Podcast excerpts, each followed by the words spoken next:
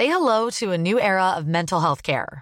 Cerebral is here to help you achieve your mental wellness goals with professional therapy and medication management support. 100% online.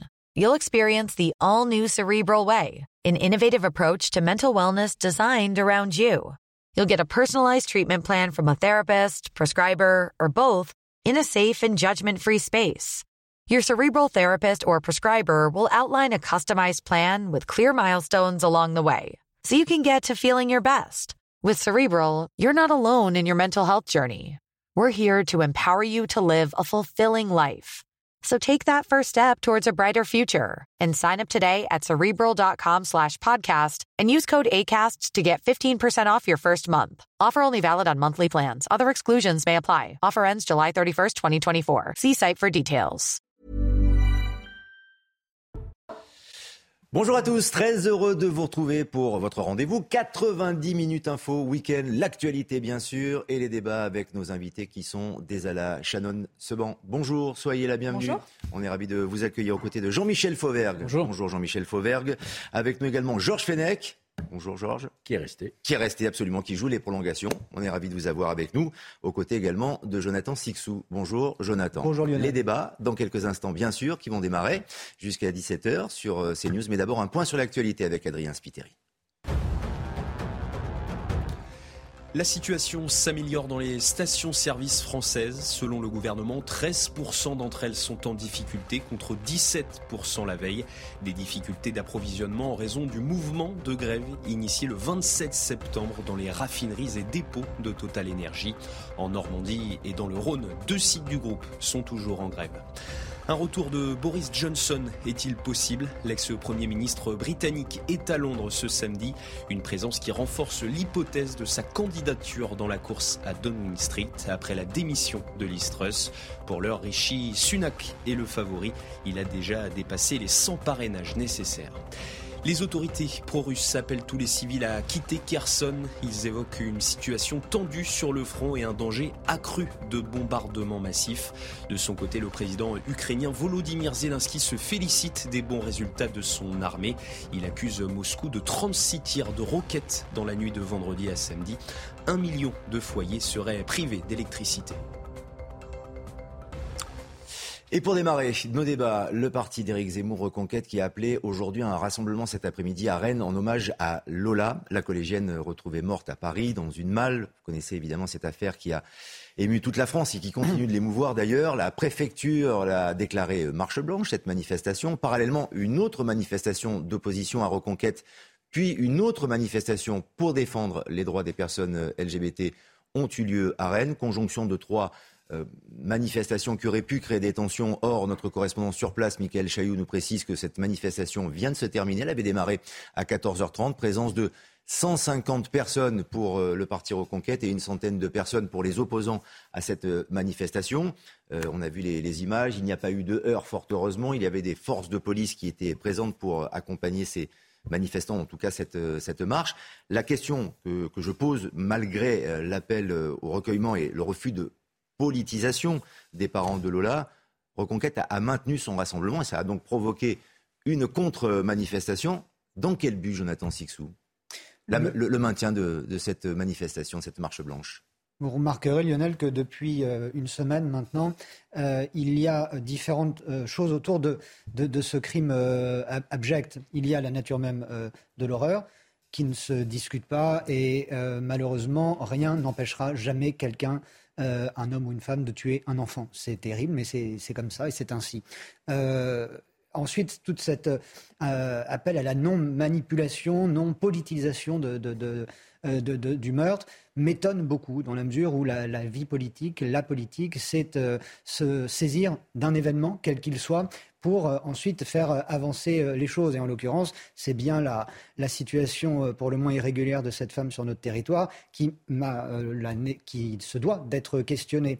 Ensuite, l'appel à manifester donc aujourd'hui est peut-être très maladroit. Euh, et euh, je ne sais pas s'il faut le, le, condamner, mais en tout cas, il est très maladroit dans la mesure où s'il y avait un flou autour euh, des hommages à donner, à rendre autour de cette euh, petite fille il y a quelques jours. La famille avait laissé entendre, je crois, ne pas me tromper, euh, qu'elle laissait la place à, quelques rassemblements et hommages que ce soit. Depuis, elle est revenue sur ça et elle demande et elle a demandé à ce qu'on arrête mmh. d'utiliser le prénom de sa fille et dans diverses situations, notamment dans une manif. C'est un peu, pour le moins regrettable, dans la mesure où c'est une sorte de euh, d'esprit un peu euh, obtus, je dirais, sur cette situation-là particulièrement euh, terrible. Le parti d'Éric Zemmour montre que là aussi, il n'est pas très sensible à la sensibilité des Français sur des questions aussi terribles que celle-ci. Oui, c'est ça, Shannon Seban. Il y a une forme d'indécence tout de même. En tout cas, c'est sans, politiser le message quel qu'il soit, c'est ce que l'on reçoit comme sentiment immédiatement. Je crois que l'indécence, c'est le terme parfait pour qualifier l'affaire médiatique qui est en train de se créer et à laquelle nous sommes en train d'assister autour de Lola. Euh, quand vous avez euh, les familles ou la famille en tout cas de Lola qui demande expressément dans une dépêche à l'AFP que nous arrêtions d'utiliser le nom de leur fille, l'image de leur fille à des fins politiques, je crois que le message est clair. Et très sincèrement sur ce plateau aujourd'hui, j'ai pas envie à titre personnel de m'éterniser sur euh, l'affaire Lola comme parfois on aime à l'appeler, parce que je crois que le temps est aujourd'hui au recueillement de la famille. Peut-on penser, ne serait-ce qu'une seconde, euh, à la douleur de la famille? Peut-on penser, euh, ne serait-ce qu'une seconde, au chagrin de cette famille? Et quand je vois qu'aujourd'hui, l'extrême droite, quand je vois qu'aujourd'hui Éric Zemmour se permet d'appeler euh, à une large manifestation à Rennes à 14h30 aujourd'hui, mais c'est tout à fait indécent. Et on se rend compte qu'aujourd'hui, tous les prétextes au Rassemblement national, tout est prétexte euh, à l'extrême droite et en l'occurrence à Reconquête et à Éric Zemmour pour nourrir leur agenda qui est xénophobe et raciste. Et j'utilise le terme de xénophobe parce que c'est dans cet ADN-là qu'ils évoluent. Donc moi, je crois qu'aujourd'hui, il faut qu'on fasse preuve d'un petit peu de retenue, que le politique et que la classe politique française ne doit pas continuer à subir euh, les questions d'ego des uns et des autres, et qu'aujourd'hui, pour cette famille, qu'aujourd'hui, pour Lola, nous devons faire preuve d'un petit peu de retenue et, euh, et de respect envers la famille. Alors, il y a une actualité, euh, on ne va pas s'éterniser sur ce cas-là. En effet, il y a là aussi du respect à, avoir de la part même des, des médias, mais il y a aussi une actualité forte qui euh, nous autorise un tout petit peu à en parler encore quelques minutes, si vous nous y autorisez également, Shadon Seban, évidemment. Et euh, sur l'aspect politique, notamment euh, Jean-Michel Fauvergue, avec Éric Zemmour, notamment, qui parle de francocide. Ça, c'est, mm. pardon, son nouveau concept, et qui associe la mort de, Lola à un crime contre les, contre les Français. C'est très, très dangereux et très pernicieux comme message. Oui, euh, Zemmour évolue de, punchline en punchline et, il, est, il est sur ce thème-là et il, va se raccrocher à tout ce qu'il peut puisqu'il n'a pas réussi à se, à se raccrocher euh, à des victoires euh, électorales. Donc il, est, il, a, besoin de survivre sur, sur les thèmes qu'il a développés pendant sa campagne électorale. Pour autant, effectivement, c'est, je trouve particulièrement abject, moi, de, se servir de cette affaire-là. Et je suis assez d'accord avec Jonathan Sixou quand il, quand il dit, de manière générale, que un fait de ce type-là euh, est déjà arrivé et sans doute arrivera euh, euh, dans l'avenir. Euh, pour autant, on a derrière ce fait-là une, problématique qui est la problématique de l'OQTF. Et on le verra sans doute. On va en parler dans quelques minutes de l'OQTF, avec, euh, principalement, qui a été, bien sûr. Qui a été... Hmm. On a un vrai, un, vrai problème. Et, rappelez-vous, euh, auparavant, on avait des problèmes sur les fichets. Et maintenant, on est passé sur des problèmes sur l'OQTF.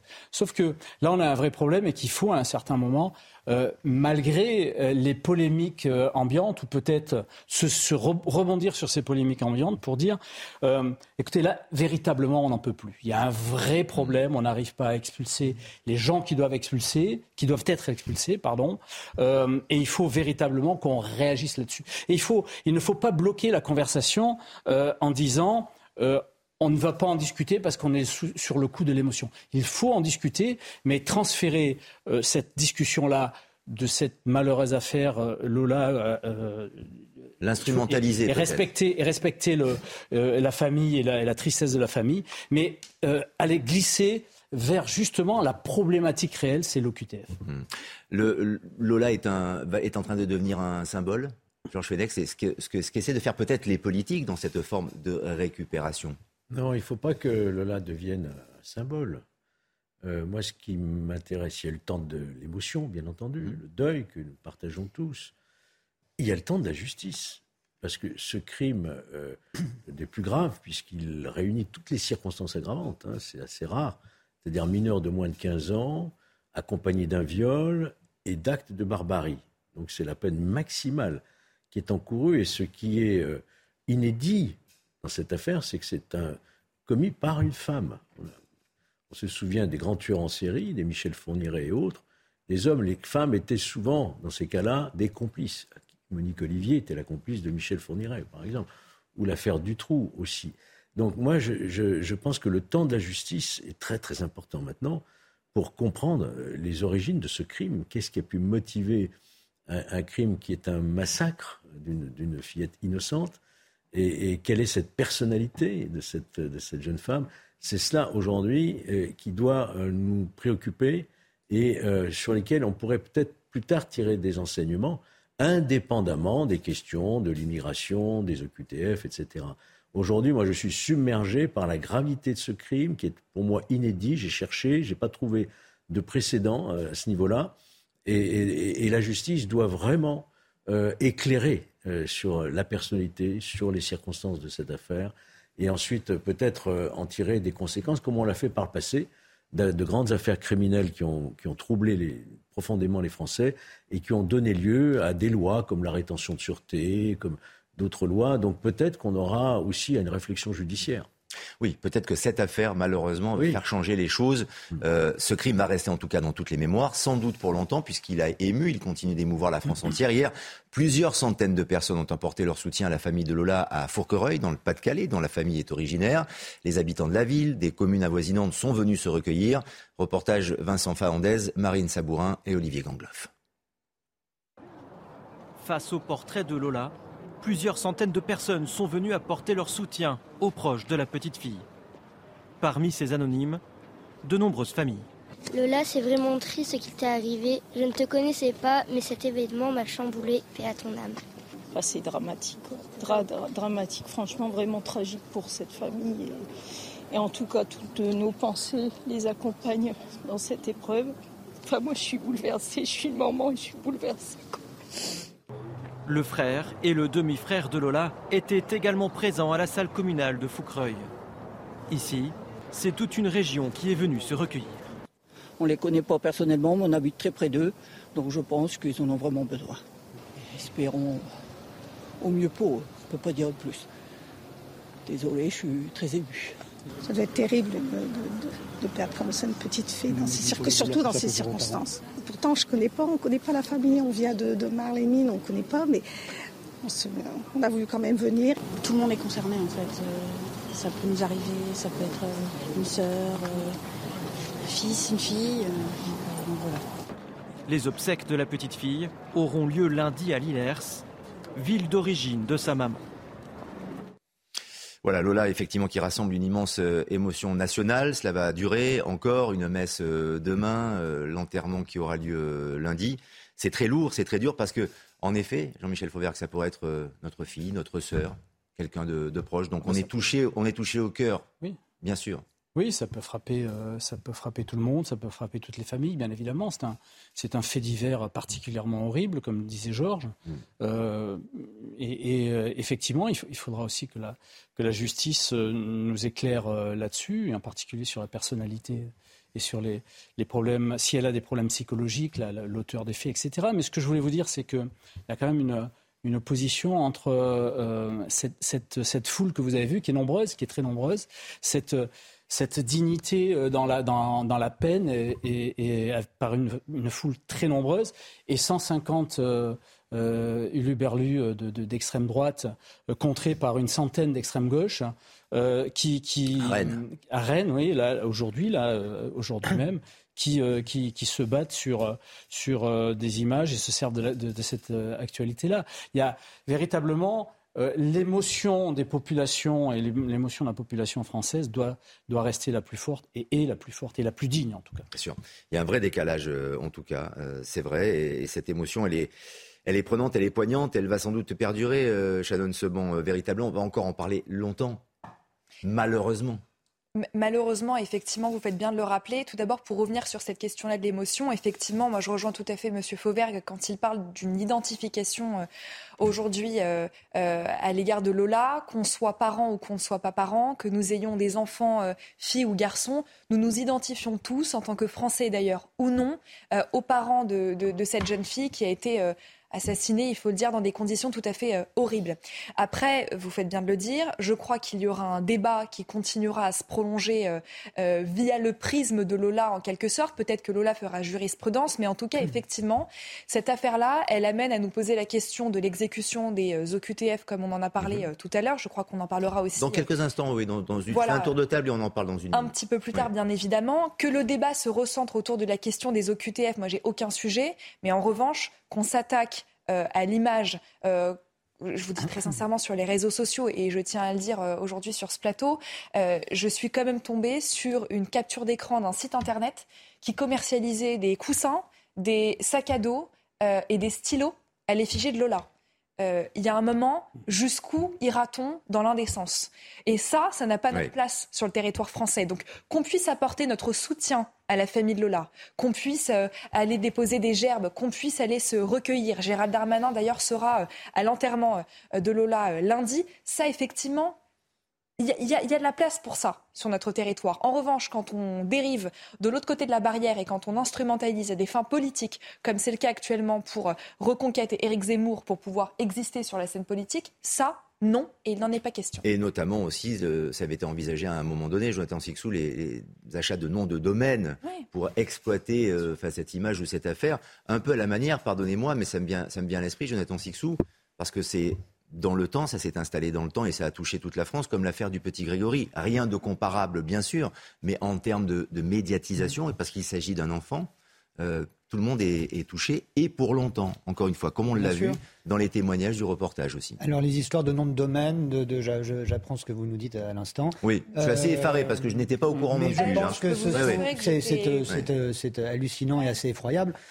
mais je pense que c'est archi euh, isolé comme, comme, comme action. C'est révélateur des dérives que permettent aussi les nouvelles technologies et, les ravages que ça cause et dans les cerveaux et dans l'organisation de, de, nos sociétés. L'émotion, elle est légitime et elle est à sa place là à, Fourcueil notamment.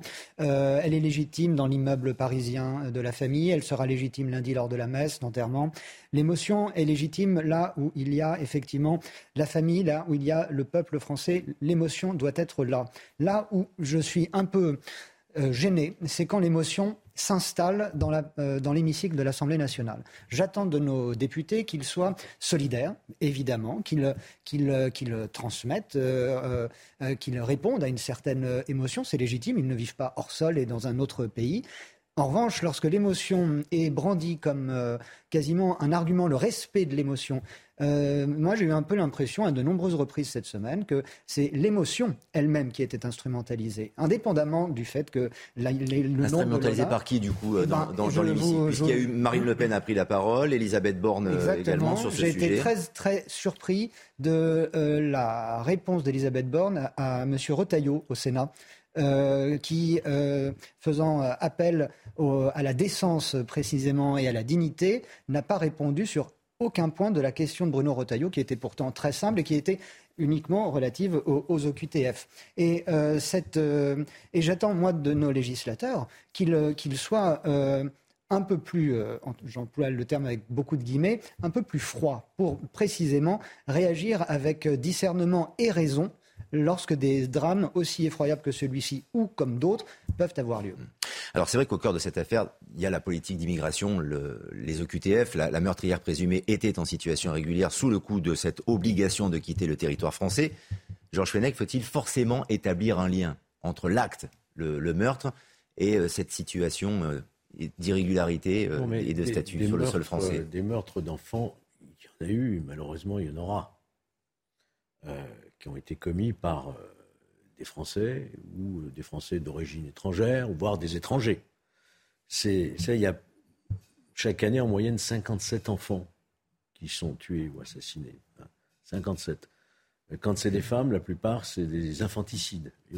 Donc c'est le crime. C'est le crime qui interpelle notre société, le tréfonds de notre âme, je dirais. Comment on peut en arriver à une telle barbarie face à l'innocence?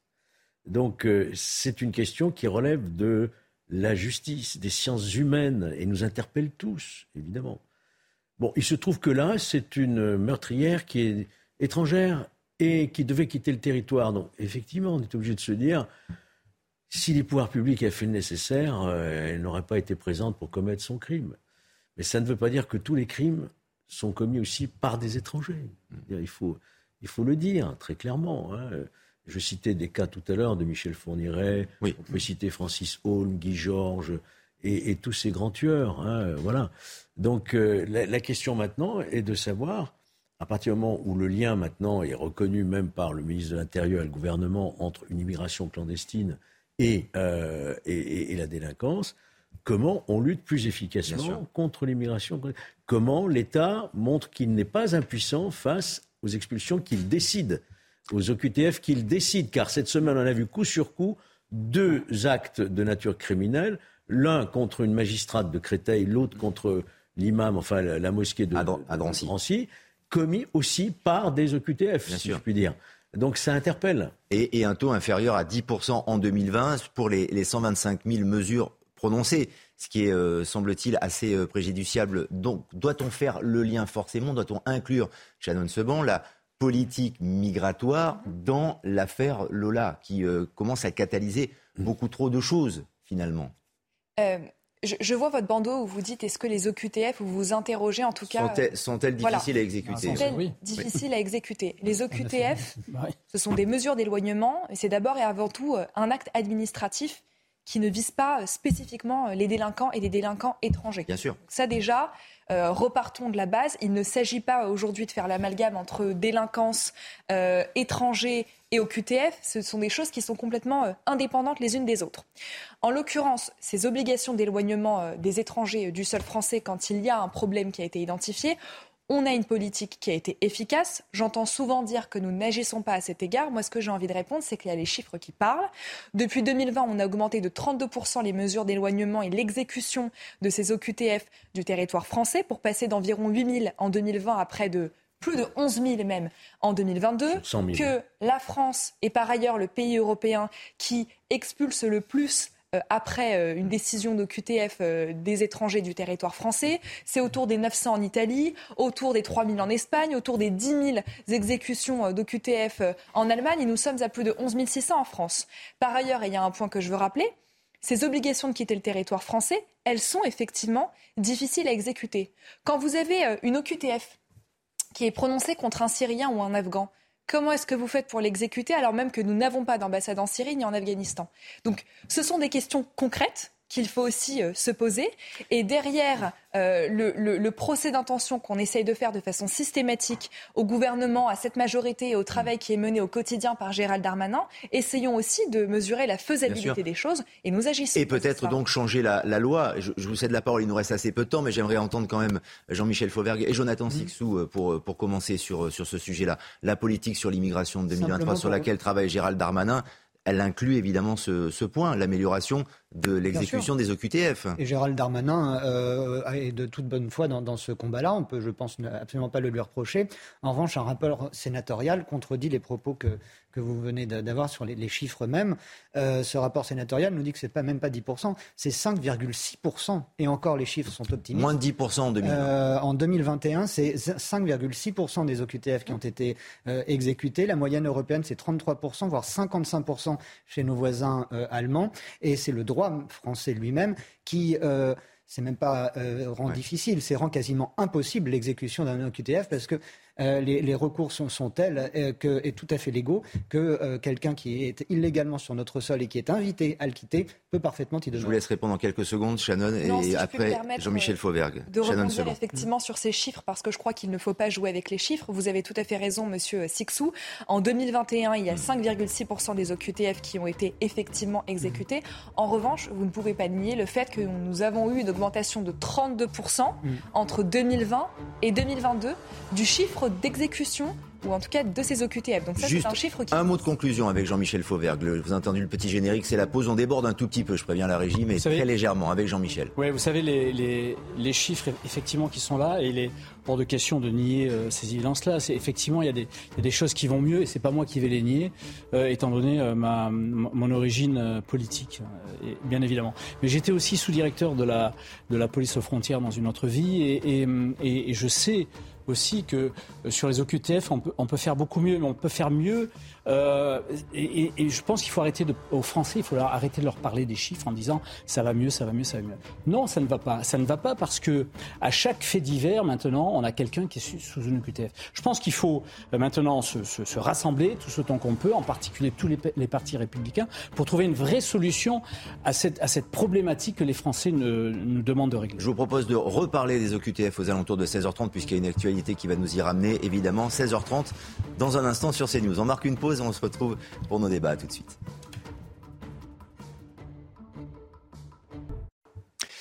Nos débats se poursuivent dans 90 minutes info week-end sur CNews dans un instant, mais d'abord un point sur l'actualité, Adrien Spiteri. La justice belge refuse de remettre Hassan Iquissen à la France. Elle estime que les faits reprochés aux prédicateurs ne sont pas suffisants pour constituer un mandat d'arrêt européen. Dans le même temps, les avocats de l'imam saisissent la justice pour diffamation de Gérald Darmanin à l'encontre de leurs clients. Ils contestent notamment plusieurs déclarations du ministre de l'Intérieur. La Cour de justice de la République place Édouard Philippe sous le statut de témoin assisté pour mise en danger de la vie d'autrui et abstention volontaire de combattre un sinistre. L'ancien Premier ministre a été entendu ce mardi pour sa gestion de l'épidémie de Covid-19. Avec ce statut intermédiaire, il échappe à une mise en examen. Giorgia Meloni dévoile son gouvernement. À 45 ans, elle est officiellement première ministre en Italie, la première femme à occuper cette fonction dans le pays. Elle a présenté une liste de 24 ministres. Tous ont prêté serment ce samedi matin au palais présidentiel à Rome. Et puis l'équipe de France de football féminin connaît ses adversaires. Un an avant la Coupe du Monde 2023 organisée en Australie, le tirage au sort a eu lieu ce samedi. Les Françaises affronteront le Brésil, la Jamaïque et un barragiste en phase de poule. Un groupe difficile selon la sélectionneuse de l'équipe de France, Corinne Diacre. Et nos débats qui continuent sur le plateau de 90 minutes info sur euh, CNews euh, avec une page économique ou une page quotidien ou euh, prix de la vie. La France manque de tout. En tout cas, c'est le signal que cela renvoie. Si la crise des carburants semble s'atténuer, on va le voir dans un instant. Aujourd'hui, on rationne les doliprane. L'hôpital et les pédiatres tirent la sonnette d'alarme. Vous avez peut-être lu Le Parisien aujourd'hui. Et puis après, la moutarde et l'huile de tournesol. Le riz pourrait manquer dans les supermarchés. Inquiétude aussi autour de l'électricité. Avec nos invités, on va évoquer tous ces sujets. Mais d'abord la situation dans les stations essence, puisqu'il y a encore deux raffineries qui sont en, grève, mais cela semble s'améliorer. On va le voir en région parisienne, en période de vacances de, Toussaint. On vous retrouve, Célia Judas, à ici les Moulineaux. Quelle est la situation? Oui, alors Elisabeth Borne a évoqué une amélioration euh, de la situation, notamment sur les routes de vacances, avec 90% des stations euh, d'autoroute qui fonctionnent à ce jour normalement. Mais pour ce qui est des stations euh, de proximité, eh bien la réalité est tout autre, comme vous pouvez le remarquer sur nos images. Ici, à Issy-les-Moulineaux, la file d'attente n'en finit plus. Les automobilistes se sont tous rués sur cette station puisque celles aux alentours sont fermées par manque de carburant.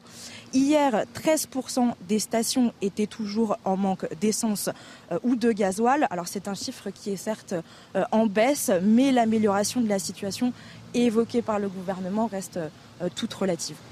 Célia Judas en direct d'ici les Moulineaux avec Doris Jarnias pour ce duplex. Ça va mieux, mais tout n'est pas encore réglé. Enfin, en tout cas, en apparence, dans certains secteurs, dans certaines régions, Jean-Michel Fauvergue, tout n'est pas encore réglé. Non, certes, tout n'est pas réglé, mais ça va mieux. Euh, c'est-à-dire que vous avez trouvé de l'essence, c'est pour ça que vous le dites. moi, j'en ai trouvé, et voilà pourquoi vous me voyez radieux. Euh, ça va mieux. Bon, il y a des ruptures sur certains, par exemple le 98, c'est difficile. Euh, les choses, les choses s'améliorent et, vont continuer sans doute à, sans doute à s'améliorer. On sort quand même d'une période de, de, crise importante avec une grève qui n'en finit plus. D'ailleurs, on se demande pourquoi cette grève continue. Mm. La CGT continue la grève. Et appelle à deux journées de mobilisation encore, de nouvelles journées de mobilisation, dont une fin octobre. Il faut savoir à un certain moment euh, sortir, euh, sortir des conflits ou alors expliquer pourquoi on y reste et on s'obstine à rester là-dedans. Donc voilà, effectivement, cette, cette crise d'essence, de l'essence d'une manière générale, a touché les Français au cœur. Heureusement, elle ne les a pas touchés pour le départ en vacances, puisque ça a l'air de se passer assez bien et que la distribution sur les autoroutes se fait plutôt pas mal.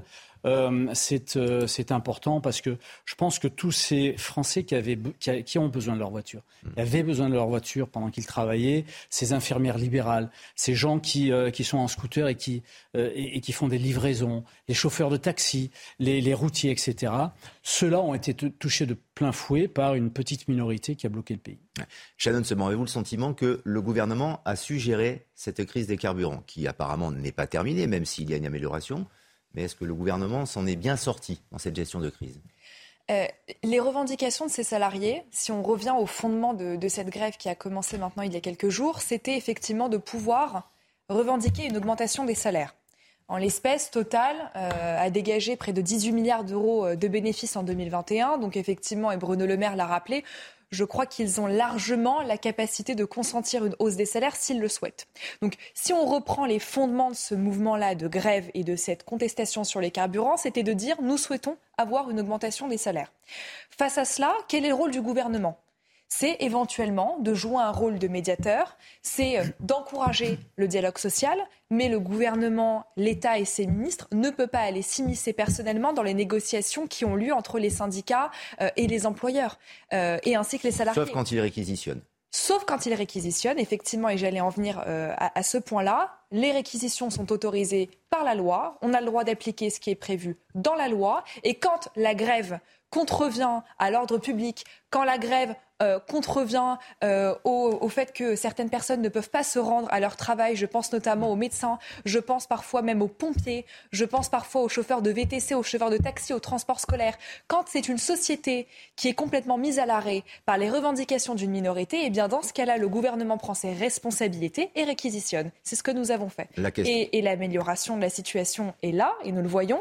Nous avons aujourd'hui, euh, par rapport au début de la grève, 30% des stations d'essence au début de la grève qui n'étaient pas euh, euh, alimentées en carburant. Aujourd'hui, eh bien, ces stations essence sont environ 13%, euh, si je puis dire, à, être bloquées. Avec un point d'impact en région parisienne, effectivement, qui est sans doute la, région la, plus touchée. Est-ce que la CGT va trop loin? Parce qu'elle est capable, comme le disait Shannon Seban, une minorité, en effet, de paralyser un pays, Jonathan Sixou. C'est ça qui s'est passé et qui peut encore se passer. La CGT, c'est le parti le plus conservateur de France. C'est la CGT qui est le, parti le plus antidémocratique de France. Je dis parti, je sais bien que je parle d'un syndicat.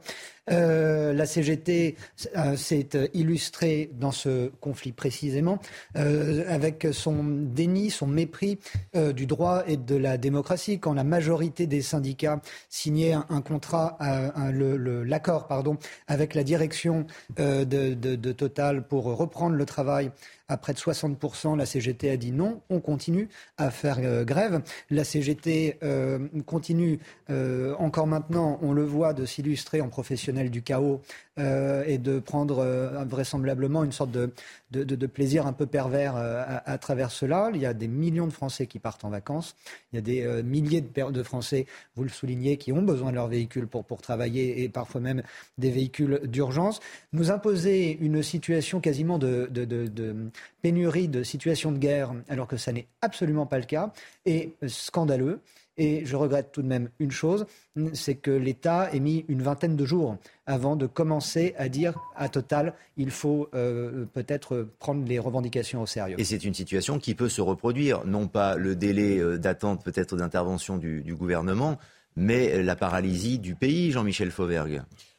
Bah, il, faut déjà, euh, il faut déjà garder garder en, point de mire ce qui se passe sur les centrales nucléaires avec des, débrayages euh, par-ci par-là. Oui, c'est des, situations qui peuvent euh, effectivement se reproduire, mais il faut, il faut aussi euh, aller informer complètement l'ensemble des Français dans, ces situations-là. La CGT a bloqué le pays aussi pour des raisons personnelles. C'est-à-dire qu'au sein de la CGT, vous savez que l'année prochaine, il va y avoir une élection majeure puisque Philippe Martinez s'en va.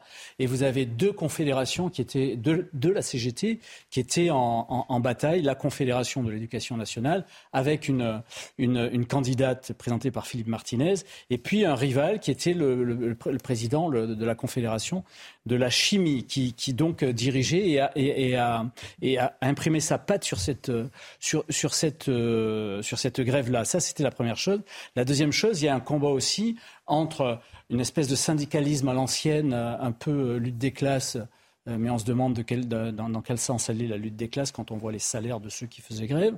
Un peu lutte des classes contre euh, la CFDT, qui est un, syndicat plus moderne, qui discute, etc. Et, le troisième, et la troisième bataille, c'est euh, une bataille politique. La, CGT a essayé de faire le lien avec la manifestation pour travailler politiquement et, contre le gouvernement d'une manière générale. Et on a vu que, de ce point de vue-là, euh, ça n'a pas très bien marché non plus. C'était plutôt un fiasco. Dans une situation de pénurie que j'ai décrit rapidement euh, tout à l'heure, et je céderai la parole également dans, quelques instants à Georges Fenech, il y a beaucoup de choses. L'essence, en effet, ça tend à s'améliorer, mais à l'approche de l'hiver et donc euh, des rhumes, en pleine vague épidémique du Covid-19 qui est toujours là, les malades vont donc devoir consommer du doliprane avec parcimonie puisque l'Agence nationale de sécurité du médicament a appelé les professionnels de santé à limiter le, paracétamol à leurs patients. Reportage d'Anne-Isabelle Tollet et de Laurent Sélarié. Pour avoir trois boîtes de doliprane, s'il vous plaît? Alors, comme vous devez le savoir, je ne vais pas pouvoir vous donner trois boîtes de doliprane, c'est contingenté en ce moment. L'Agence nationale du médicament a délivré des consignes strictes, pas plus de deux boîtes par personne ou par ordonnance. On est en grosse tension et en énorme crainte de pénurie. En temps normal, nous vendons 2000 à 2500 boîtes par mois. En période hivernale, ça peut aller jusqu'à 4000 boîtes par mois. Et avec le contingentement, je pense qu'on pourra difficilement aller au-delà de 1000 boîtes par mois. Pas de pénurie de paracétamol à craindre selon les laboratoires, mais dans cette pharmacie, il n'y a déjà plus de paracétamol en sirop pour enfants. Les gens ne veulent pas comprendre et, et quelque part je les comprends puisqu'ils sont dans la détresse. Quand vous avez un enfant qui a de la fièvre, il a absolument besoin d'être soigné. Avec l'arrivée de l'hiver et des états grippaux, ses clients semblent toutefois anesthésiés face à ce risque de pénurie d'antidouleurs. D'un côté, les gens en consomment trop, de l'autre, si on n'a pas de paracétamol, comme on soigne tout et n'importe quoi en France avec du paracétamol, y compris le Covid, c'est quand même ennuyeux. De toute façon, les pénuries de médicaments, hein, c'est pas nouveau. Hein. Les raisons de ces tensions s'expliquent par le fait que la France ne fabrique plus la molécule de paracétamol depuis 2008, mais il est prévu de relocaliser la fabrication du paracétamol. Le paracétamol Made in France est prévu à partir de 2023. Va-t-on trouver du paracétamol dans les... Euh, parce que c'est bien pratique, en effet, même s'il ne faut pas en abuser dans toutes les, pharmacies. C'est vrai que ça contribue tout de même à cette angoisse euh, ambiante, Georges Fenech.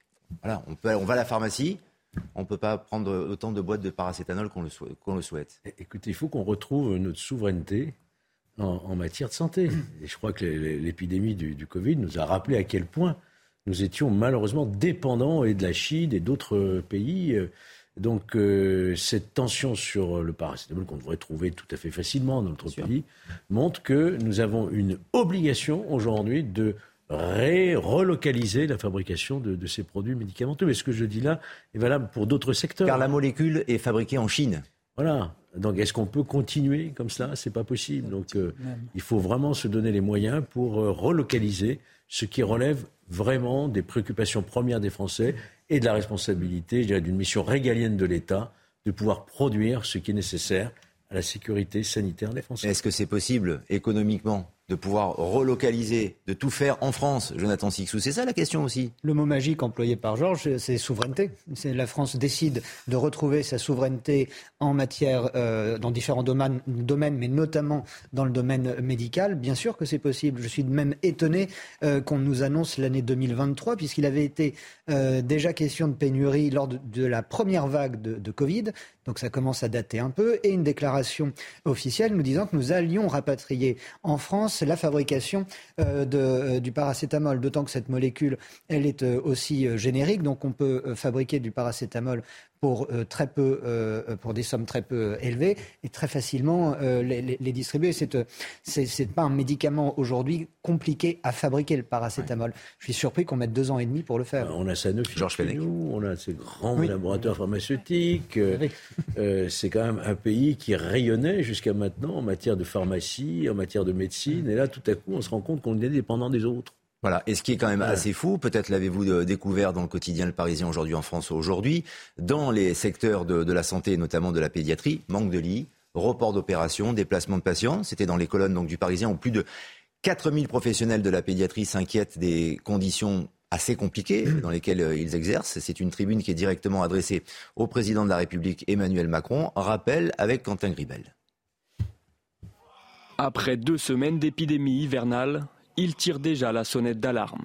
Les services de réanimation pédiatrique partout en France sont saturés, les services d'hospitalisation débordent, les soins dits non urgents sont reportés et plus de 15 enfants parisiens ont été transportés hors région alors que leur situation médicale était critique. Dans une tribune, plus de 4000 professionnels de la pédiatrie dénoncent ce qu'ils considèrent comme une dégradation criante des soins apportés aux enfants. Nous justifierons une sortie prématurée sur un enfant encore fragile pour libérer une précieuse place. Nous convaincrons des parents que réaliser des soins dans un hôtel à proximité de l'hôpital sera sans risque. En résumé, nous serons aux côtés des parents et des enfants que le système de soins met en danger. Ils expliquent également craindre le pire pour le futur. La santé des enfants continuera à se dégrader insidieusement sous nos yeux, mais sans jamais apparaître dans les tableurs Excel que vous consultez. Monsieur le Président, la pédiatrie ne paraît plus être une priorité. Pourtant, ces enfants sont l'avenir. En pleine épidémie de bronchiolite, les services de pédiatrie réclament l'ouverture de nouveaux lits ainsi qu'une hausse des salaires. Et donc un système qui est euh, déjà à bout de souffle. Shannon Seban, votre, votre sentiment, là c'est vraiment euh, un appel à l'aide, c'est un appel urgent car il s'agit d'enfants et donc d'enfants qui sont en danger. Bien évidemment, ça, vous le dites, euh, nous, cet appel-là, euh, on l'entend. Euh, le gouvernement n'a pas réagi, en tout cas Emmanuel Macron n'a pas réagi en personne à cette tribune qui a été publiée. Je sais que François Braun, notre ministre de la Santé, lui, a d'ores et déjà effectivement réagi en disant qu'il prendrait le sujet à bras-le-corps, comme il le fait d'ailleurs depuis sa nomination et comme ses prédécesseurs l'ont fait au ministère de la Santé. C'est le, le secteur de la santé en France, ça a toujours été effectivement un problème. On l'a vu pendant la crise de la Covid. Un parent pauvre? On, nous a, reproché effectivement les fermetures de lits. On nous a ensuite reproché une gestion de la crise sanitaire qui était parfois assez euh, périlleuse. Olivier Véran, d'ailleurs, l'a, reconnu dans, son livre sur la pénurie de masques. Il a reconnu qu'il y avait eu parfois euh, des loupés. Donc, on a su faire preuve aussi euh, de beaucoup d'humilité, que ce soit pour la production du paracétamol ou aujourd'hui sur le secteur de la pédiatrie. Quand effectivement ça touche des enfants, on ne peut pas se permettre de faire l'impasse. Il y a un travail qui devrait être fait avec les collectivités, main dans, main dans la main pardon, avec les collectivités et je crois que la décentralisation doit être le pilier euh, majeur euh, de, la façon dont nous allons pouvoir repenser notre système de santé parce que je pense qu'il faut pouvoir aujourd'hui repenser notre système euh, de santé. on a eu, une, par exemple, si on doit prendre l'exemple de la désertification médicale. Quand vous avez parfois certaines régions de France, certains départements de France, et vous avez un médecin pour 300 ou 400 habitants, je veux dire, c'est complètement on ne peut pas tolérer ça. On n'est pas un pays du tiers-monde, on est quand même la France, un pays développé, donc il faut agir. Maintenant, euh, et, Emmanuel Macron euh, l'a suggéré la semaine dernière euh, quand il était en déplacement, il faut pourquoi pas se poser la question d'allonger d'un an mmh. la durée d'études des étudiants pour leur proposer justement d'aller étudier dans les zones dans lesquelles on a des problématiques de désertification médicale. Parce que sinon, le cas échéant, eh bien, les jeunes vont naturellement en sortie d'études, vouloir aller euh, se rapprocher des grandes métropoles pour pouvoir effectuer euh, euh, leur première expérience professionnelle. Donc cette proposition qui a été celle d'Emmanuel Macron et qui il a demandé en tout cas au Parlement de l'étudier, qui est de dire allongeons d'une année supplémentaire la possibilité pour les étudiants de réaliser pourquoi pas une année dans les déserts médicaux, c'est une bonne option, il me semble. Jean-Michel Fauvergue, je pensais post-Covid que la situation des personnel de santé, des médecins, des infirmières notamment, avaient été améliorés. Mais euh, apparemment non, hein, puisque là aussi on tire la sonnette d'alarme. Vous, avez eu des, vous avez eu des améliorations avec le, le Grenelle le Ségur. Le Ségur, le Ségur de la santé. Le Ségur de la santé. Il y a des, des, des améliorations et des, des, et des revalorisations très nettes. Euh, de l'ordre de 250 euros quelquefois pour une infirmière, etc. etc. Mais pour autant, c'est un vieux problème. C'est un problème qui date de plus de, de plus de 16 ans. Savez-vous que euh, le nombre de lits à l'hôpital a été, a été diminué de 75 000 en 16 ans euh, mais il a été diminué aussi de, de, de ce chiffre-là en 16 ans parce que euh, en même temps, sur les hospitalisations partielles, c'est-à-dire les hospitalisations ambulatoires, vous avez eu 79 000 places de, de, de, lits, donc plus de 30 000 en 20 ans. Donc il y a une compensation en, fait en réalité de ça. Euh, vous avez aussi euh, une problématique aussi de, de contraintes et de et de personnel soignant, de recrutement de personnel soignant. Euh, on a de plus en plus de mal de recruter, à recruter des infirmières. Aujourd'hui, contrairement à ce qu'on croit, le nombre de, de, de, docteurs est plus important que ce qu'il n'était auparavant. Euh, le numerus clausus, euh, en 2018, il me semble, a été, a été abandonné. Il aurait pu l'être beaucoup, beaucoup, beaucoup plus avant, et ça nous aurait permis de, de voir les effets maintenant. Mais on a quand même une augmentation du nombre de, de, de, de personnel, et en particulier de médecins, sauf qu'on a une baisse du temps médical. Pourquoi? Parce que les médecins ne sont plus prêts, et on les comprend bien, à, à, faire 70 heures par semaine. Et donc, à un certain moment, il va falloir trouver là aussi des solutions dans ce domaine-là. Euh, tout à l'heure, dans votre... Euh, y compris en, en pédiatrie d'ailleurs. Hein. Dans, votre, euh, dans votre reportage, on parlait de la bronchiolite. Si je ne m'abuse... Il y a une épidémie de bronchiolite en oui. ce moment. Si je ne m'abuse... En France si je ne m'abuse, un, laboratoire français a, trouvé un vaccin sur la bronchiolite, et là je parle sous le contrôle des uns et des autres, et qui devrait être efficace et qui devrait être mis en application oui. euh, dans le courant de l'année ou l'année prochaine. Pour autant, dans des situations graves, voilà, on ne peut pas accueillir des enfants, des jeunes enfants France, notamment, que vous êtes obligé de mettre ouais. sur des brancards euh, aux urgences et ne pas pouvoir les accueillir dans de oui, bonnes conditions sûr, dans les services de pédiatrie. Donc il y a un vrai problème. problème. Et tout cela, pour terminer d'ailleurs cette demi-heure, on en parle depuis 16 heures. Alors ça fait un peu peur, effectivement, toutes ces pénuries, euh, les manques, on a oublié de parler aussi de l'électricité, les éventuelles coupures d'électricité, bien sûr. J'aurais juste terminé cette deuxième demi-heure de 90 minutes info avec ce qui contribue peut-être aussi à la mentalité des Français. Dans quel état d'esprit se rendent-ils au travail chaque matin? Comment ils quittent le travail chaque soir? C'est ce qu'a essayé de savoir l'Institut de sondage IFOP pour les makers. Une majorité de salariés ne trouvent pas d'épanouissement particulier dans leur profession. Les détails avec Elisa Lukaski. C'est un phénomène qui touche plus d'un salarié sur trois en France. Des salariés qui refusent les heures supplémentaires et les tâches qui ne relèveraient pas de leur mission. Dans ce sondage IFOP, on remarque que le rapport au travail est de plus en plus pécuniaire. Parmi les interrogés, près de la moitié, hein, 45%, est d'accord avec l'affirmation Personnellement, je ne travaille que pour l'argent. Un chiffre en hausse de 12 points hein, par rapport à 1993 et qui est encore plus impressionnant chez les jeunes, hein, puisque 54% des 18-24 ans sont d'accord avec cette affirmation. Des salariés qui se sentent perdants au regard de leur investissement dans le travail. En 30 ans, la proportion d'actifs français ayant le sentiment de donner plus qu'ils ne retirent de leur travail a quasiment doublé, hein, passant de 25% en 1993 à 48% aujourd'hui. Résultat, eh bien, les salariés s'impliquent moins, plus de 4 actifs sur 10 45% disent faire juste ce qu'il faut lorsqu'ils sont au travail.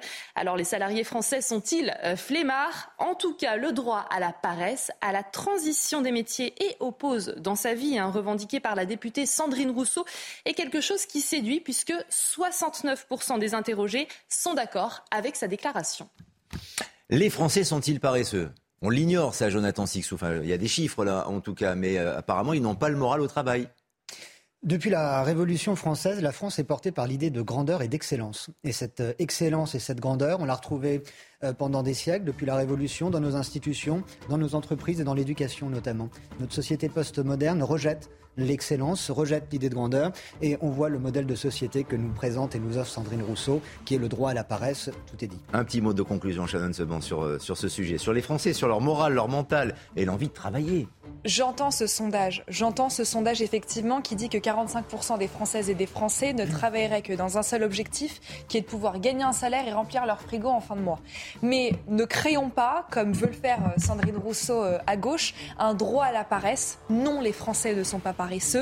Et oui, il y a certains Français qui aiment travailler et qui s'épanouissent euh, dans leur travail, et ce dans tout type de métier. En revanche, il y a effectivement certains métiers, il est vrai, qui subissent une certaine pénibilité, et il faut le reconnaître. Il y a des métiers qui sont pénibles. Tout type de métier n'est pas simple à réaliser. Je pense notamment aux métiers dans l'industrie. J'ai eu l'occasion euh, à plusieurs reprises euh, de sillonner notre, notre, notre beau territoire français et de me rendre compte qu'il y a des métiers qui sont très pénibles. Mais créer un droit à la paresse, comme veut le faire Sandrine Rousseau, je trouve ça assez exagéré. Surtout quand il est payé par les autres, hein, le droit à la paresse. J'ai envie de demander à Jean-Michel Fauvert s'il est au courant d'un prochain vaccin contre la sinistrose. Ah oui, pourrait nous, la bronchiolite, rassurer, oui, ça euh, existe, la sinistrose, euh, sans- pas encore, pas encore. Une pause, les à tout de politiques sont là-dessus. D'autres débats à venir, à tout de suite. La dernière partie de nos débats dans 90 minutes info, c'est dans quelques instants, mais d'abord Adrien Spiteri pour l'actualité. La situation s'améliore dans les stations-service françaises. Selon le gouvernement, 13% d'entre elles sont en difficulté contre 17% la veille. Des difficultés d'approvisionnement en raison du mouvement de grève initié le 27 septembre dans les raffineries et dépôts de Total Energy. En Normandie et dans le Rhône, deux sites du groupe sont toujours en grève. Le soutien aux Iraniens continue en France. Un nouveau rassemblement est organisé place du Trocadéro cet après-midi à Paris. En Iran, les manifestations se poursuivent plus d'un mois après la mort de Massa Amini, décédé à trois jours après son arrestation par la police des mœurs pour un voile mal porté. Et puis en Ukraine, plus d'un million de foyers privés d'électricité, conséquence de frappes russes sur des infrastructures énergétiques dans le pays. Le président ukrainien Volodymyr Zelensky accuse Moscou d'une attaque massive avec 36 tirs de roquettes. Nos débats avec nos quatre invités et la Belgique qui refuse de remettre l'imam Hassani Hussein à la France sous le coup d'un mandat d'expulsion depuis le 28 juillet. L'imam marocain s'était réfugié en Belgique au lieu de suivre la procédure qui veut son retour dans son pays d'origine. La justice belge a estimé qu'elle n'était pas tenue d'exécuter le mandat d'arrêt européen émis par la France pour le contraindre. Votre analyse, Georges Fenech, c'est très très confus tout de même. On se demande si les Belges euh, font, non pas de la, de la rétention, mais si c'est un, un, un revers pour Gérald Darmanin, pour, pour la France, quand euh, un pays ne veut pas remettre euh, l'imam Hussein. Moi, je ne qualifierais pas cette décision de politique ou d'arrière-pensée politique. D'ailleurs, le premier camouflet, c'est pour le juge d'instruction qui a délivré le mandat d'arrêt, en réalité. Le mandat de, le mandat de, le mandat de, ah, De dépôt, de- d'arrêt, de... européen. Européen, d'accord, oui. Ah oui, parce que euh, il faut bien comprendre qu'un un, un mandat européen, par rapport à un mandat d'arrêt international, là, il y a une dimension politique parce que vous faites intervenir le ministère des Affaires étrangères. Donc, il y a une décision politique pour extrader ou pas. Si vous... Là, c'est directement de juge à juge. Donc, le juge belge répond au juge français. Non, euh, votre mandat d'arrêt, je ne peux pas. euh, euh, votre mandat européen, je ne peux pas vous l'exécuter, car cette infraction qui existe chez vous de soustraction et de mesure d'éloignement, elle n'existe pas chez nous en Belgique. Et donc, je ne peux pas euh, euh, mettre à exécution. C'est une décision purement juridique et judiciaire. Alors, le procureur du roi, hein, puisqu'en Belgique c'est un roi, euh, a fait appel. On verra bien la décision qui sera rendue en appel. Et nous verrons aussi lundi, moi j'attends avec beaucoup d'intérêt, la- la décision en première instance, voir comment effectivement les juges ont, et s'ils ont argumenté en ce sens.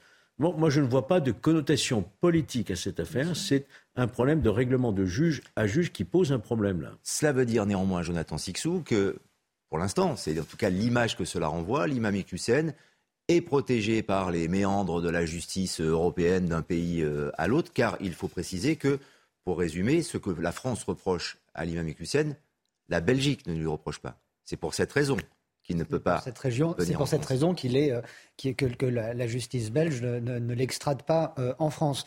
Euh, J'entends parfaitement la démonstration de, de- de- de Georges, qui me paraît euh, effectivement parfaitement audible, si je puis dire, mais le message envoyé est dramatique. La Belgique est donc un pays qui protège les islamistes.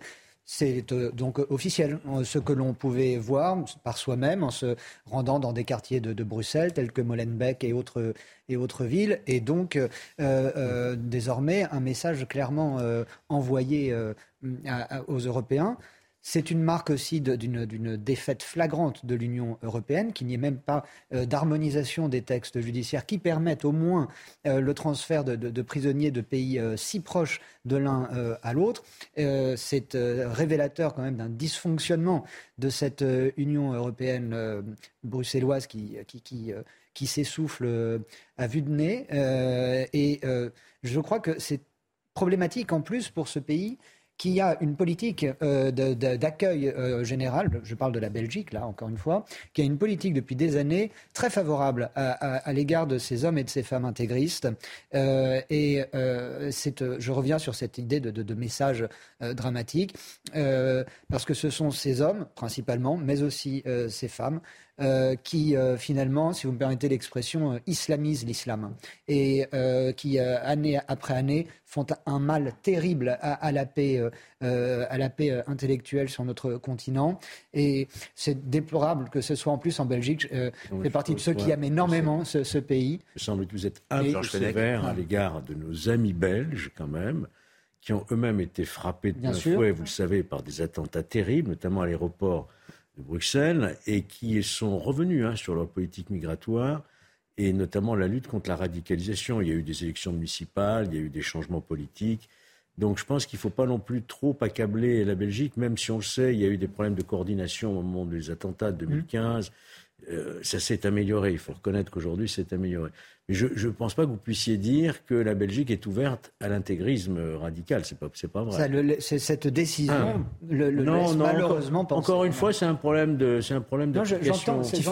Mais c'est vrai que ça donne ce sentiment. Il y a le fond et la forme. Ça, donne ce sentiment. la Belgique n'est pas isolée au milieu de nulle part. Il y a le fond et la forme. Jean-Michel Fauvert. Absolument. Vous avez raison sur le fond, mais sur la forme, ça renvoie une image très négative. Absolument. Jean-Michel Fauvert. Surtout, et l'échange auquel on vient d'assister le prouve aussi, c'est l'extrême euh, complexité de, des choses. Et, et, ça explique aussi pourquoi, tout à l'heure on parlait des OQTF, ça explique aussi pourquoi, euh, à un certain moment, des, des, des, décisions simples ne sont pas exécutées. Parce que on a d'abord des recours, des recours à n'en plus finir, parce que ensuite on a des législations qui ne sont pas toutes identiques, euh, avec des, des, voisins qui nous sont proches et avec lesquels euh, en tout cas au titre de renseignement, au titre de policier, on collabore énormément maintenant. Donc on n'arrive pas jusqu'au bout de notre démarche, y compris dans les, dans, dans, dans les pays européens. C'est extrêmement compliqué tout ça. D'où la nécessité que ce soit euh, que, que, que, les choses, enfin qu'on qu essaie d'arriver à des, des harmonisations et, et, à faire en sorte que les choses soient appliquées une fois qu'elles sont décidées. La mais juste pour en, juste pour en terminer, euh, pour le coup, euh, l'imam Iqwisen euh, est en, Belgique. Donc, en fait, en réalité, il a quitté la France. Mmh. Que les Belges le gardent, moi, à titre personnel, ça ne me pose aucun problème. Hein. Et s'ils peuvent nous prendre quelques OQTF en plus, ça sera très bien. Qu'ils le gardent et surtout qu'ils ne nous le rendent pas. Euh, et qu'ils en, prennent beaucoup d'autres. mais pour appliquer la loi et pour que finalement la, décision Shannon seulement, oui, bien sûr. Bien sûr, mais pour qu'on puisse complètement appliquer la loi et l'action notamment de Gérald Darmanin, du ministre, cette affaire a été très médiatisée. Euh, on a besoin que l'imam Iqwisen revienne en France avant d'être expulsé au Maroc. Ce qu'on peut retenir de cette affaire, mhm. c'est aussi qu'il faut relativiser et que pour une fois, on voit qu'en France, on a une action à l'égard, euh, en tout cas, de l'imam Iqwisen, il y a eu un combat qui a été mené par Gérald Darmanin et qui a été efficace, puisque, in fine, nous avons réussi euh, à l'expulser du territoire français. Donc ça prouve que l'action de Gérald Darmanin, ça nous permet de relativiser, de montrer que notre système judiciaire, que notre système pardon, judiciaire en France fonctionne et que quand on tient tête et quand on dit que cette personne-là sera expulsée, eh bien c'est le cas. Maintenant, effectivement, et je vous rejoins tout à fait, on a un problème effectivement d'harmonisation des systèmes juridiques entre eux. Et quand on a un pays tel que la Belgique qui est limitrophe d'une autre, ça pose évidemment question. 1h30 en Thalys, c'est la porte à côté. Donc effectivement, ça pose question. Et puis ensuite, le troisième point qui me semble important de rappeler, c'est que euh, Gérald Darmanin s'est engagé à proposer, et d'ailleurs ça a été adopté euh, au Sénat et une large majorité cette semaine, une loi de programmation et d'orientation du ministère de l'Intérieur, qui visera justement à revoir toute la question des OQTF et, et de la façon dont peuvent être jugées les personnalités telles que l'imam Iqwisen avec notamment une pression qui sera faite euh, sur d'autres pays hein, pour pouvoir obtenir des laissés-passer consulaires plus facilement pour accélérer par ailleurs les décisions de justice. Mmh. Donc il y a un travail de fond qui est fait pour pouvoir résoudre ce genre de situation. Et je pense qu'effectivement, l'affaire de l'imam Iqwissem, comme on aime à l'appeler, permettra de faire jurisprudence sur la façon dont nous devons traiter ce genre de cas. Un petit encore, Georges Il faut faire attention parce que le, droit, le droit pénal notamment, est un droit interne à chaque pays. On a le droit d'avoir sa législation. Après qu'il y ait une coordination, une harmonisation, c'est normal. Et d'ailleurs, on a fait des avancées considérables avec Eurojust notamment. Hein. Donc euh, ne, croyons pas, si vous voulez, qu'il n'y a pas cette coopération. Il y a une coopération qui est quand même forte. Mais le droit pénal, c'est un droit souverain et si les Belges ne veulent pas de cette infraction, c'est leur problème. On n'a pas à leur imposer notre point de vue. Hein. On verra l'appel lundi, en effet. Shannon Seban parlait de l'OQTF. On y revient. Un homme est entré dans la mosquée de, Drancy avec euh, un couteau. Euh, hier, l'imam Hassan Chalgoumi était présent dans cet édifice religieux au moment des faits. Vous savez qu'il est menacé de mort depuis quelques années maintenant. Il a été mis en sécurité par les policiers chargés de sa protection. Mathilde Ibanez, explication, et on en parle sur le plateau. Les faits se sont passés hier vers 14h. L'imam Chalgoumi, alors présent dans la salle de prière, a dû être évacué en urgence par la police chargée de sa protection. Un homme d'une quarantaine d'années, armé d'un couteau de 30 cm, se trouvait à quelques mètres de lui. Sur place, ce fidèle n'en revient pas. C'est un lieu de culte qu'il faut respecter. C'est tout. Donc euh, les gens qui font l'amalgame ou qui, qui cherchent du tort euh, aux musulmans, Là, c'est la honte du siècle. L'imam, menacé de mort depuis plusieurs années pour ses positions, n'est pas dupe des intentions de l'agresseur. Il rentre dans une mosquée avec un couteau, un vendredi en plus. Je pense il n'est pas venu naïvement ou il avait l'intention de faire euh, d'autres choses à part de massacrer ou tuer des quelques fidèles ou de m'avoir. Malheureusement, je vis sur la menace et un peu aussi sur la pression euh, de toutes ces menaces euh, qui pèsent sur moi et sur la mosquée. Le suspect de nationalité algérienne en situation irrégulière a été interpellé au sein même du lieu de culte sans incident. Quelques mots avec euh, nos invités sur, sur cette affaire. Alors, tout porte à croire, évidemment, on n'est pas au cœur de, l'enquête, mais enfin, tout porte à croire que c'est l'imam Chalgoumi qui était visé, Jean-Michel Fauvergue, et le profil de l'agresseur. Là, pour l'instant, il est, vraiment établi, algérien, et il faisait l'objet d'une OQTF. Oui, alors l'imam euh, euh, Chalgoumi, euh, qui est l'imam de Drancy, que je connais personnellement, est un imam ouvert euh, il semblerait que ce n'ait pas toujours été le cas. À un certain moment, il a été accusé d'avoir appartenu au mouvement d'établir, euh, mais euh, depuis plusieurs dizaines d'années, c'est un imam ouvert et favorable aux, principes démocratiques et, à l'interdiction de la burqa. Effectivement, en tant que tel, il a été menacé à plusieurs reprises et il est sous protection policière aujourd'hui. ce qui fait que c'est une cible et c'est pas la première fois qu'il a été pris pour cible. Et il semblerait que effectivement, ce, cet islamiste ou ce pseudo-islamiste euh, les, visait, euh, les visait personnellement et, a été d'ailleurs interpellé par les services de police qui avaient leur renseignement et qui ont, qui ont, qui ont travaillé euh, très bien en amont.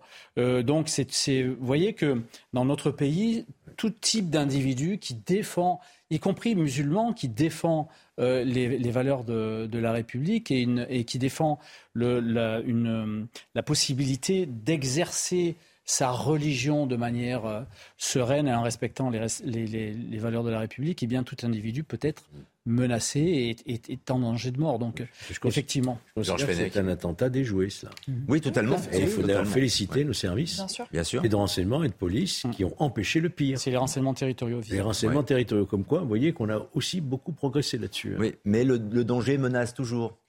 Ah oui. donne ce bon. Il est, là, évidemment, il est protégé.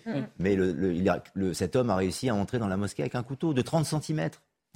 Je veux, tout d'abord apporter mon soutien à l'imam Chalgoumi, euh, que j'ai par ailleurs effectivement eu l'occasion de côtoyer parce que je suis euh, élu en Seine-Saint-Denis euh, et, il est imam à Drancy. Donc effectivement, je, je salue le hmm. courage des forces de l'ordre et notamment des policiers qui ont su déjouer ce qui semble effectivement être un attentat. Il faut mettre des mots sur les mots. mais derrière tout ça, et vous le disiez, il est sous protection euh, policière euh, renforcée.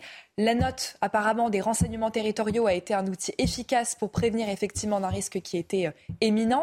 Et puis derrière, on se rend compte que la personne qui effectivement aurait voulu commettre cet attentat est probablement un islamiste qui a été visé par une OQTF. Euh, et là encore, encore une fois, comme pour euh, Lola tout à l'heure, eh bien, ça nous ramène sur la question des OQTF de façon euh, légitime dans ce cas-là, encore une fois.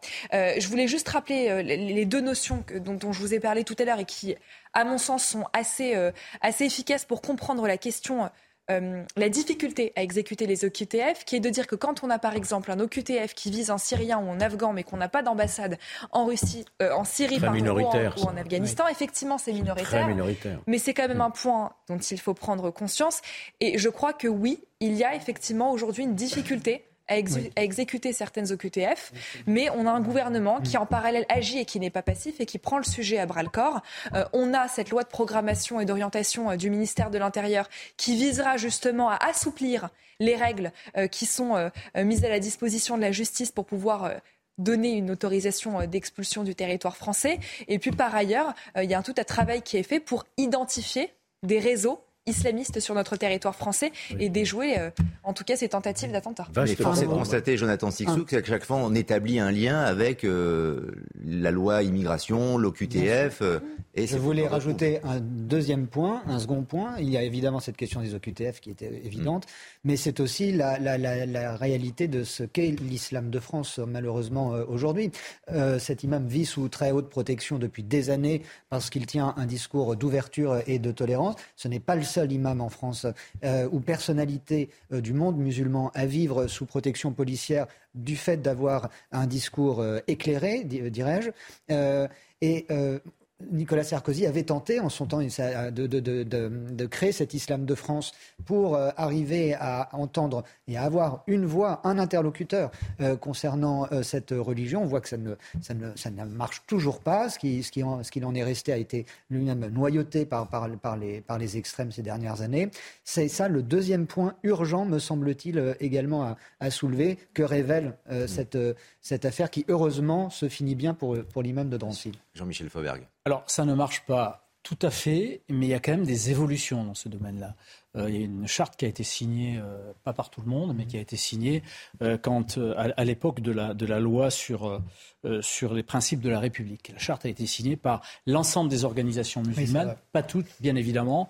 quelques extrémistes sont restés en dehors de ça. Je voudrais juste ajouter une chose qui, moi, me semble importante, c'est que partout dans le monde, les, les, les gens les plus touchés par les attentats et par les islamistes, ce sont les musulmans. Mm. Ce sont les mm. musulmans. Mm. Oui, absolument. Et, démonstration encore est faite aussi, Jean-Michel Fauvergue, que la police est parfois euh, critiquée euh, sous le feu des projecteurs par rapport à, à beaucoup de choses, euh, les refus d'obtempérer, euh, dans l'actualité, dans la polémique. Là, force est de constater quand même, il faut l'admettre, que la police travaille bien. Ah oui. Parce qu'en effet, comme le disait Georges Fenech, non mais c'est un attentat qui a été déjoué. Non mais c'est pour ça que je vous pose la question. Non mais c'est pour ça que je vous pose la question, Jean-Michel Fauvergue. Mais c'est important de, le dire. Pas, pas, que la police, la police, euh, ah les services de renseignement de la police, les services de renseignement de l'extérieur, la gendarmerie, etc. Oui, tout ça se fait en osmose et on a aussi du relationnel. Tout à l'heure, on, on critiquait un peu nos amis, euh, nos amis belges. On a extrêmement beaucoup de relationnel en termes d'échanges euh, et en particulier de renseignements avec la Belgique, avec tous les pays européens et avec d'autres pays aussi, euh, des pays du, Maghreb en, particulier, et donc du Maroc, ouais, tout l'ensemble des, des, pays du Maghreb. Et on a de, de, de, vrais, de vrais pôles de compétences là-dessus. Là, c'est un attentat déjoué, comme disait Georges, et je, suis d'accord avec, avec lui. bon, ça ne veut pas dire que tous les attentats, malheureusement, seront déjoués. Mais il y a beaucoup de travail de, de, ça, donne quand même le sentiment, Georges Fenech, pour conclure, qu'on on se sent en sécurité en France, tout de même. Avec une situation comme ça, non Pas du tout Non, je ne pense pas qu'on on se sent pas en sécurité. en sécurité en France. Non, mais je, Tous les sondages je vous pose la question, bien sûr. Au contraire. Hmm. Et le gouvernement lui-même le dit, le risque zéro n'existe pas, la menace est toujours très importante, elle est là, hein, et on ne peut pas considérer qu'on est en sécurité. Euh, pour autant, il ne faut pas effrayer non plus. Attention. Je veux dire, euh, quand on voit ce qui se passe tous les jours, les refus d'obtempérer, les rodéos, les crimes, etc., les règlements de compte, les kalachnikovs, le trafic de drogue, on ne peut pas dire qu'on soit un pays qui vit en sécurité aujourd'hui dans notre pays. Ça n'existe pas. Ça n'existe pas. Bien sûr, le risque zéro n'existe pas. Mais quand on déjoue un attentat, il faut mais il faut reconnaître qu'on a effectivement échappé à tout attentat euh, d'exportation, je dirais depuis 2015. Ça, c'est un autre actif. Et qu'on s'est beaucoup amélioré sur le renseignement notamment. Merci à tous les quatre. Merci à tous les quatre. On se retrouvera demain avec, c'est promis, un sujet également sur la Coupe du Monde de football au Qatar qui, pour garantir les stades pleins, propose des séjours tout frais payés pour les supporters. Soyez là demain, ça peut peut-être vous intéresser. N'hésitez pas, évidemment, à revenir. Dans un instant, c'est Punchline avec Patrice Boisfer et l'actualité qui continue sur CNews.